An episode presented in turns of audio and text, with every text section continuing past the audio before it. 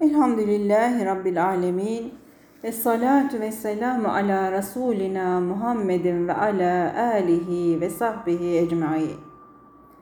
Euzu billahi mineşşeytanirracim. Bismillahirrahmanirrahim. Sevgili Mesnevi dostları, bir dersimizde daha beraberiz allah Teala'nın izniyle. Rabbim misafir olduğumuz her gönlü sağlıklı, huzurlu, mutlu ve razı olduğu kullardan eylesin. Değerli dinleyenlerimiz 292. sayfadan Mesnevi okumaya devam ediyoruz efendim.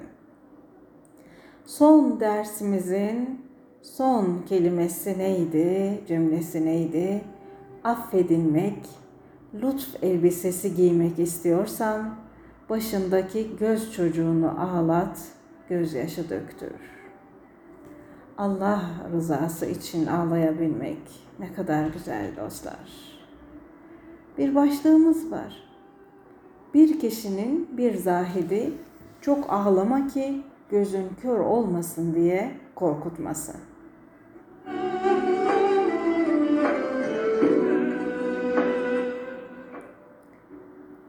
Dostu Zahid'in birine dedi ki, ibadet ederken az ağla da gözlerin bozulmasın. Zahid dedi ki, göz ilahi güzelliği ya görür yahut görmez. Hal bu ikiden dışarı değildir. Hakkın nurunu görürse gözlerin bozulmasından ne gam olabilir? Manen hakka kavuşma mutluluğuna karşı iki göz ne kadar değersiz kalır. Yok, hakkın nurunu göremiyorsa böyle bir göze var gitti. Bu çeşit gözün kör olması daha iyi. Gözler bozulur, görmez olur diye korkma. İlahi emanet, hakikatin İsa'sı seninledir.''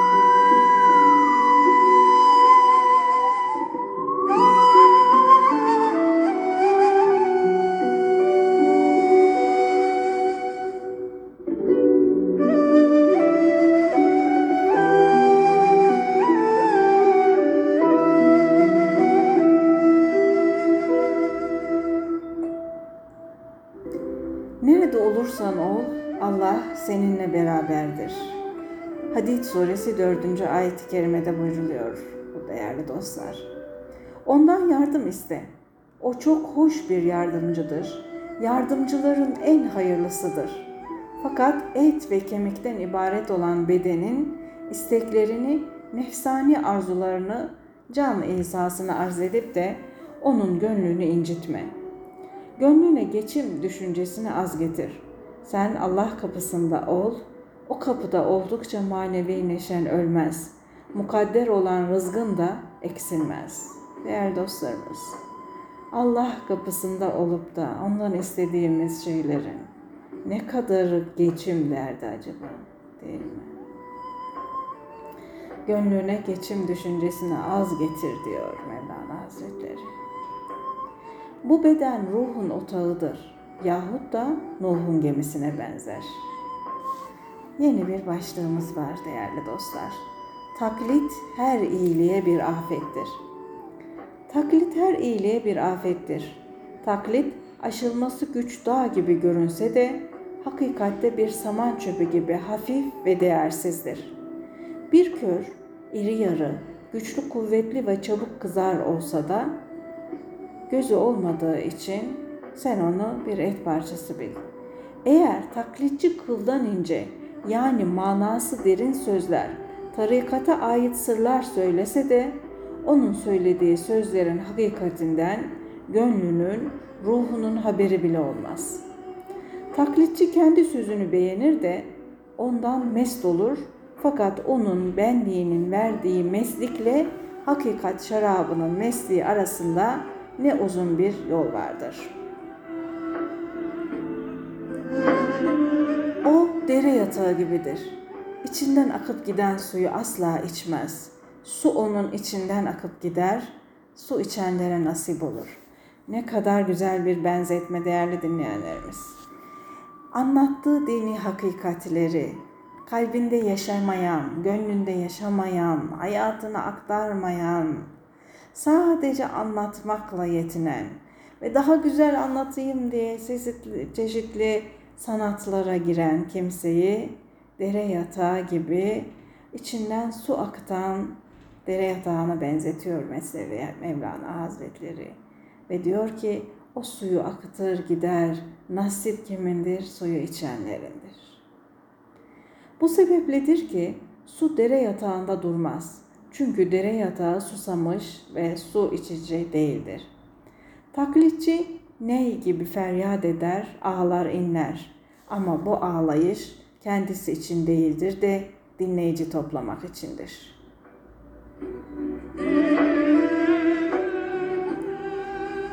Evet, ney gibi feryat eder ama kendisi için değil diyor dostlar. O söz söylerken ağlasa bile o ağlayışı gönülden değildir. Onun gözyaşları kendisine acısınlar, para versinler içindir. O ağlayan taklitçi güzel gönüller yakan sözler söyler. Söyler ama onda yanmış, yakılmış bir gönül, nefsani kirliklerinden arınmış, yok olmuştur. Gerçeği bilen hakikatçi ile taklitçi arasında çok fark vardır. Hakikatçi Davud aleyhisselam gibidir. Taklitçi ise sesten ibarettir. Biliyorsunuz Davud aleyhisselam sesinin güzelliğiyle değil mi bileniyor. Hakikatçinin sözünün kaynağı gönül yanışıdır. Taklitçi ise eski sözleri öğrenir de hep onları tekrar eder, durur. Sakın taklitçinin söylediği sözlere aldanma. Öküz yükü çeker de ses çıkarmaz ama Kaan'ı bir iş yapmadığı halde inim inim inler. Evet yine çok güzel bir söz. Öküz yükü çeker, ses çıkarmaz ama Kaan'ı bir işi yapmadığı halde inim inim inler.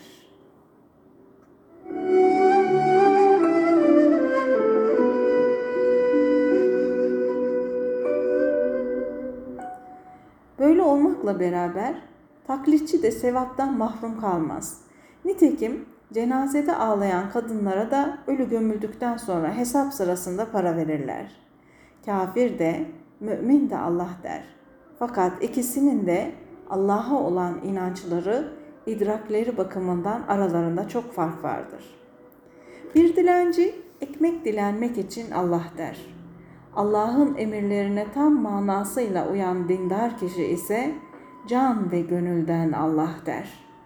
Eğer dilenci söylediği sözün yani Allah adının anlamını hakkıyla bilseydi her şey ona hiç görünür, kendisinde manevi bir gönül zenginliği hasıl olurdu da dilencilik edip yüz suyu dökmekten kurtulurdu.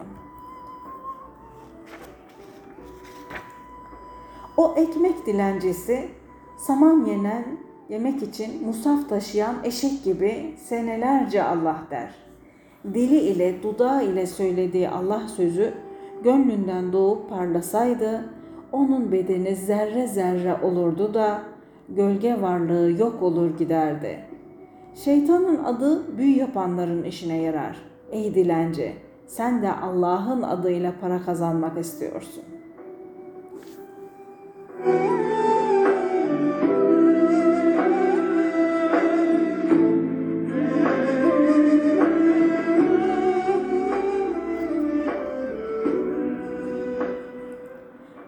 Köylünün karanlıkta kendi öküzünü sanarak arslanı okşaması. Bir köylü öküzünü ahıra bağlamıştı. Bir arslan geldi, öküzü yedi ve onun yerine geçti, oturdu.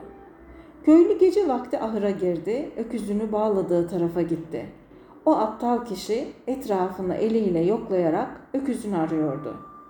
Öküzünü ararken arslanı buldu. Elini orasına burasına sürmeye, bazen sırtını, bazen yanını, böğrünü yoklamaya, elini yukarı aşağı gezdirmeye başladı. Arslan kendi kendine diyordu ki, eğer fazla aydınlık olsaydı bu zavallı adamın ödü kopar, yüreği kan kesilirdi. Şimdi şu gece vakti beni kendi öküzü sanıyor da rahatça oramı buramı kaşıyor. Cenab-ı Hak buyurdu ki, ey aldanmış kör kişi, adımın zikredilmesinden Tur Dağı paramparça olmadı mı? Evet değerli dostlarımız. Araf suresi 143. ayet-i kerimesinde Allah Teala bunu bize anlatıyor.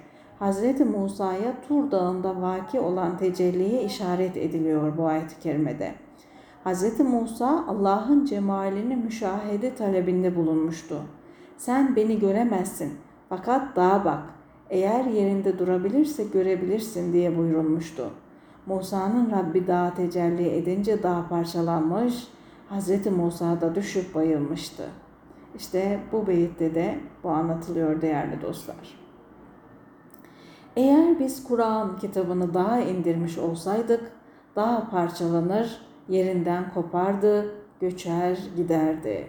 Bu da Haş suresi 21. ayet-i kerime değerli dostlarımız. Uhud dağı benim büyüklüğümü anlasaydı paramparça olur, gönlü kanla dolardı. Allah'ın mübarek adını babandan, anandan işitmiş olduğun için gaflet içinde habersizce ona sarılmışsın. Taklide uymadan Allah'ın adının hakikatinden haber alsan incelir, erirsin. Hatif gibi belirtin bile kalmaz. Seni korkutmak için söyleyeceğim şu hikayeyi dinle de taklide uymanın nasıl bir afet olduğunu anla. Evet değerli dostlar. Allah Teala'nın büyüklüğünü tam kavrayabilmemiz mümkün değil. Bazen çok da had aşarak e, ifadelerde bulunuyoruz bazen. Duamızda bile haddimi aşma, haddimizi aşmamız oluyor maalesef. Aynı o köylünün karanlıkta kendi öküzü sanarak arslanı okşaması gibi. Eğer onun haşmetini, büyüklüğünü görmüş olsaydı yüreği, kalbi paramparça olurdu. Şimdi taklitle ilgili de gene çok güzel bir hikaye var sırada değerli dostlarımız.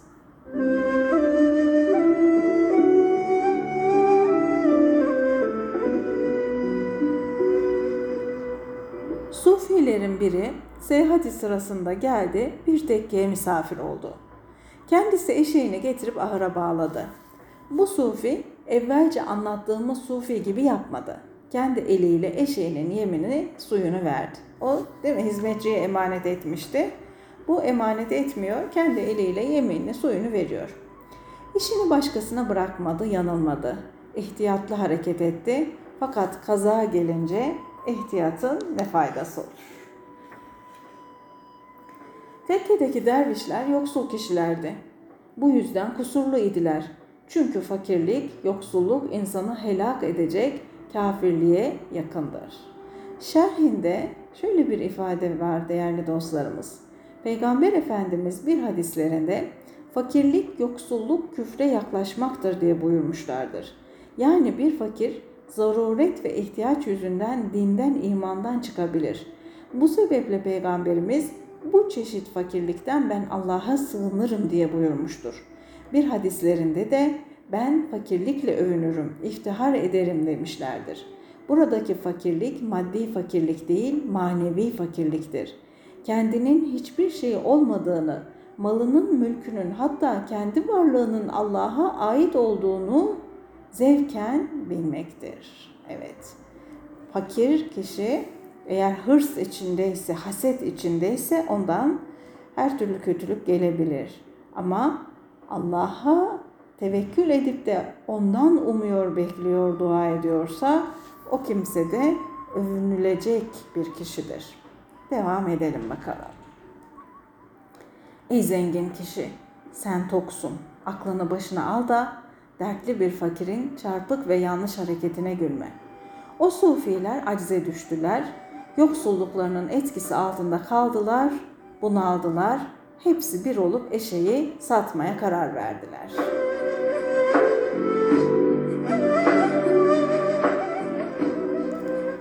Evet değerli dostlar. Zora düşünce haram olan leş bile yenir. Nice bozuk ve düzensiz şeyler zor yüzünden doğru ve düzgün olur. Allah zora düşürmesin, açlığa düşürmesin değerli dostlar. Evet, der, dergahtaki sufiler ne yapıyorlar bakalım. Hemen eşeği götürüp sattılar. Yemek yiyecek şeyler aldılar, getirdiler, mumlar yaktılar. Bu gece lokma var, sema var.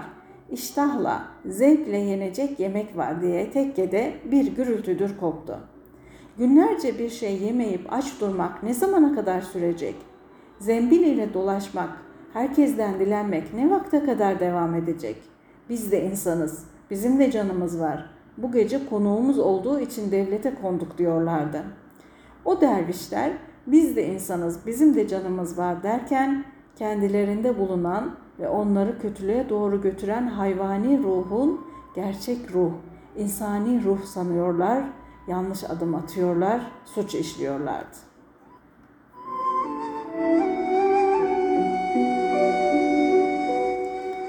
Eşeğin sahibi olan konuk uzaktan yoldan gelmiş, yorgundu ve kendisine gösterilen saygıdan pek memnundu. Sufiler birer birer onu gönül alıcı sözlerle okşadılar, kendisine hoş bir hizmet oyunu oynadılar. Konuk Sufi kendisine gösterilen sevgi ve ilgiyi görünce bu gece neşelenmeyeyim de ne vakit neşeleneyim dedi.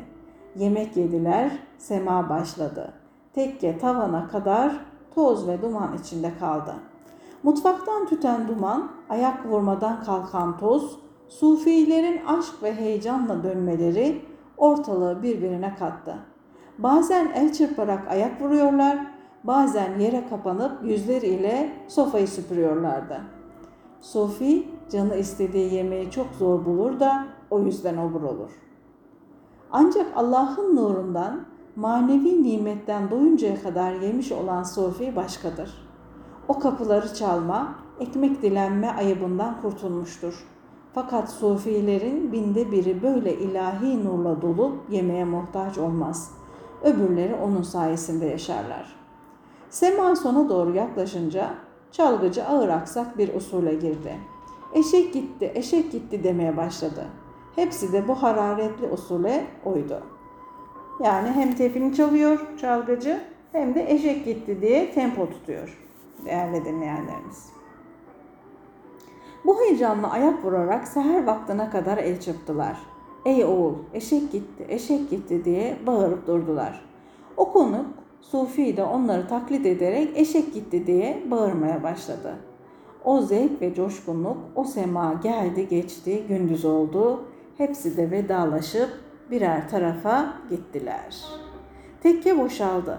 Yalnız o misafir Sufi kaldı. O da eşyasının tozunu silkeleyerek gitmeye hazırlandı. Eşyasını odadan dışarı taşıdı, eşeği yükleyip yola çıkmaya niyetlendi. Yoldaşlarına yetişmek için acele ediyordu. Ahıra gitti fakat eşeğini bulamadı. Kendi kendine dedi ki tekkenin hizmetçisi onu suya götürmüş olmalı. Çünkü eşek dün akşam pek az su içmişti. Hizmetçi gelince Sufi eşek nerede diye sordu. Hizmetçi bu ne biçim soru? Sakalından utanmıyor musun? Dün gece eşek gitti, eşek gitti diye herkes bağırıp durdu, duymadın mı diye cevap verdi. Sufi, ben eşeği sana emanet etmiştim. Onu korumayı sana bırakmıştım dedi. Yollu yordamlı konuş. Delil getirmeye kalkışma. Sana verdiğimi bana geri ver.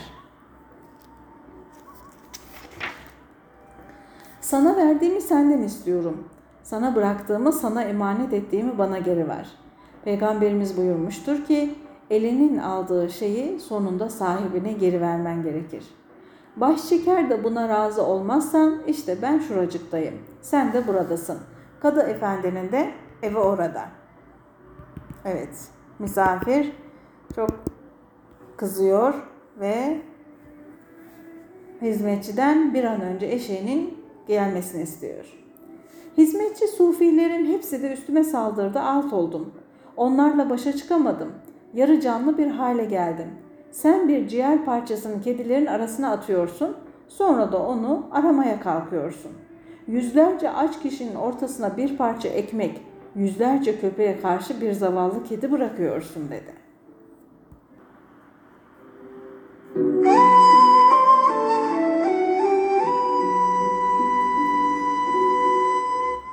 Sufi dedi ki, diyelim ki zulmettiler de senin elinden aldılar. Onu almakla benim gibi bir yoksulun canına kastettiler. Ey zavallı, Sufiler eşeğini satmaya götürüyorlar diye neden bana haber vermedin? Söyleseydin eşek kimde ise ondan alırdım. Yahut da onlar kendi aralarında anlaşırlar, değerini bana verirlerdi. Onlar burada iken yüz türlü çare bulunurdu. Şimdi her biri bir tarafa gitti. Ben şimdi kimi tutayım, kimi kadıya götüreyim? Bu kaza senin yüzünden başıma geldi. Niçin gelip de ey garip böyle korkunç bir zulme uğradın diye bana söylemedin, beni uyarmadın. Hizmetçi vallahi dedi defalarca geldim. Bu işleri sana duyurmak istedim. Fakat sen eşek gitti oğul eşek gitti sözünü hepsinden daha tatlı, daha coşkun bir halde söylüyordun. Ben de eşek sahibi hayvana satıldığını biliyor ve kazaya razı oluyor. Arif bir adam diyerek geri döndüm. Sufi dedi ki hepsi de onu hoş bir eda ile söylüyorlardı. Hakikaten onlar gibi söylemek bana da zevk vermişti. Doğrusu onları taklit eyleyişim beni berbat etti. O taklide uyuşa yüzlerce lanet olsun. O topluluğun zevki bana da aksetti de gönlüm o akisten zevk aldı. Mana denizinden feyiz suyu alabilecek bir hale gelinceye kadar hoş ve olgun dostlardan gelen parıltı gerekli bir şeydir. İlk önce gelen feyzi sen taklit bil. Ardı ardına gelmeye başlayınca işte o gerçek feyz olur. Gerçek feyze kavuşuncaya kadar sakın dostlardan ayrılma. Katre, inci oluncaya kadar sen sedefi bırakma. Gözün, aklın, kulağın arınmasını istiyorsan, gözünü kapayan, aklını örten, kulağını tıkayan tamah perdelerini yırt. O sufinin tamah yüzünden taklide kapılması aklını körleştirdi de o yüzden nuru ve nurun lemalarını, parıltılarını göremedi.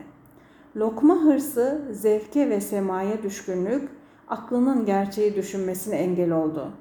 Aynada tamah olsaydı iki yüzlülük de bize benzerdi. Eğer terazide tamah olsaydı tarttığı şeylerde gözü kalırdı da onların gerçek halini nasıl olurdu da olduğu gibi dost doğru söylerdi. Sana biraz sonra bir hikaye söyleyeceğim. Can kulağıyla dinle de tamah insanın kulağını nasıl tıkarmış anla. Kimde tamah varsa onun dili tutuk olur, rahatça konuşamaz. Tamah olan kişinin gönlü ve göz, gözü nasıl olur da parlar. Tamah değerli dinleyenlerimiz hırs, daha fazlasını fazlasını istemek arzusu. Devam edelim. Onun gözünde mevki altın tamağı gözde biten kıl gibi olur da ona hakikati göstermez. Ancak hak aşkıyla gönlü dolmuş, mest olmuş kişi başkadır. Onlara defineler, hazineler versen hürriyetlerini satmazlar. Daha dünyada iken hakkın cemalini müşahede eden, manen ona kavuşmak mutluluğuna eren kişinin gözüne bu dünya leş gibi görünür. Fakat o sufi ilahi aşkın mesleğinden uzak düştüğü için hırs ve tamadan geceleri görmez bir hale gelmişti. Ama hırsından kendisinden geçmiş olan kişi yüzlerce hikaye dinler de yine hırs kulağına bir söz girmez.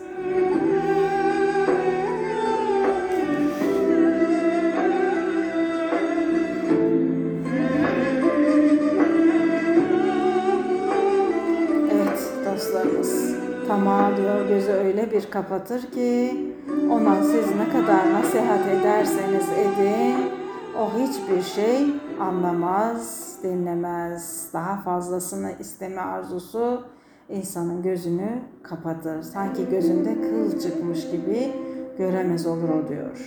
Ve onunla ilgili bir hikayeye başlıyor Mevlana Hazretleri değerli dostlar.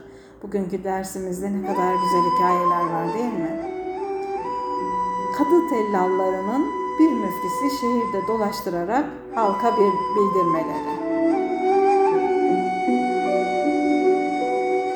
Değerli dostlar, müflis kim? İflas eden.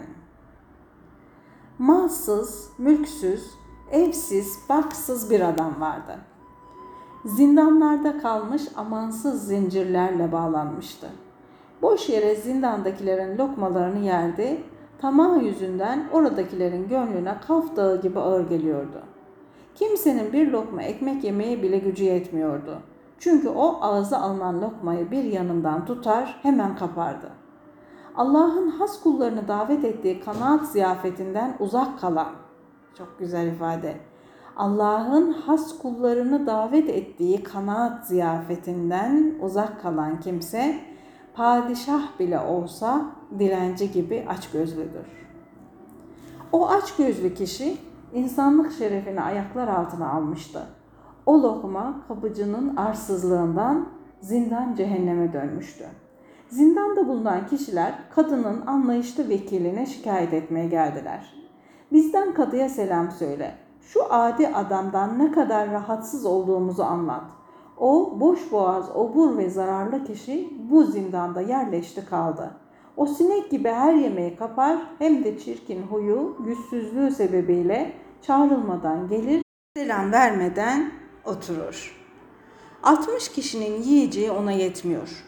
Ne söylersen söyle işitmez, işitmemezlikten gelir, yüzlerce hile ile yüzsüzlükle sofraya oturup yemeye başlayınca zindandakilere bir lokma bile kalmaz. O aç gözlü, o cehennem boğazlı sofraya oturunca Cenab-ı Hak Kur'an'da yiyin için buyurmuştur diyerek hemen yemeye başlar.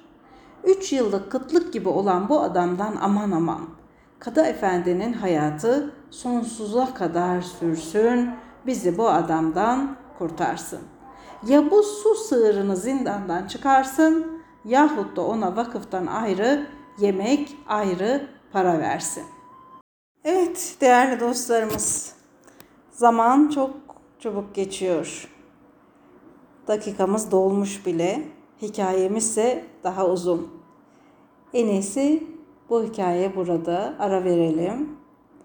Bir dahaki ses kaydımıza kadar bekleyelim bakalım ki Kadı Efendi o adamı zindandan çıkartacak mı, çıkartmayacak mı? Allah her birinize yar ve yardımcı olsun efendim. Allah'a emanet olun, sağlıkla kalın.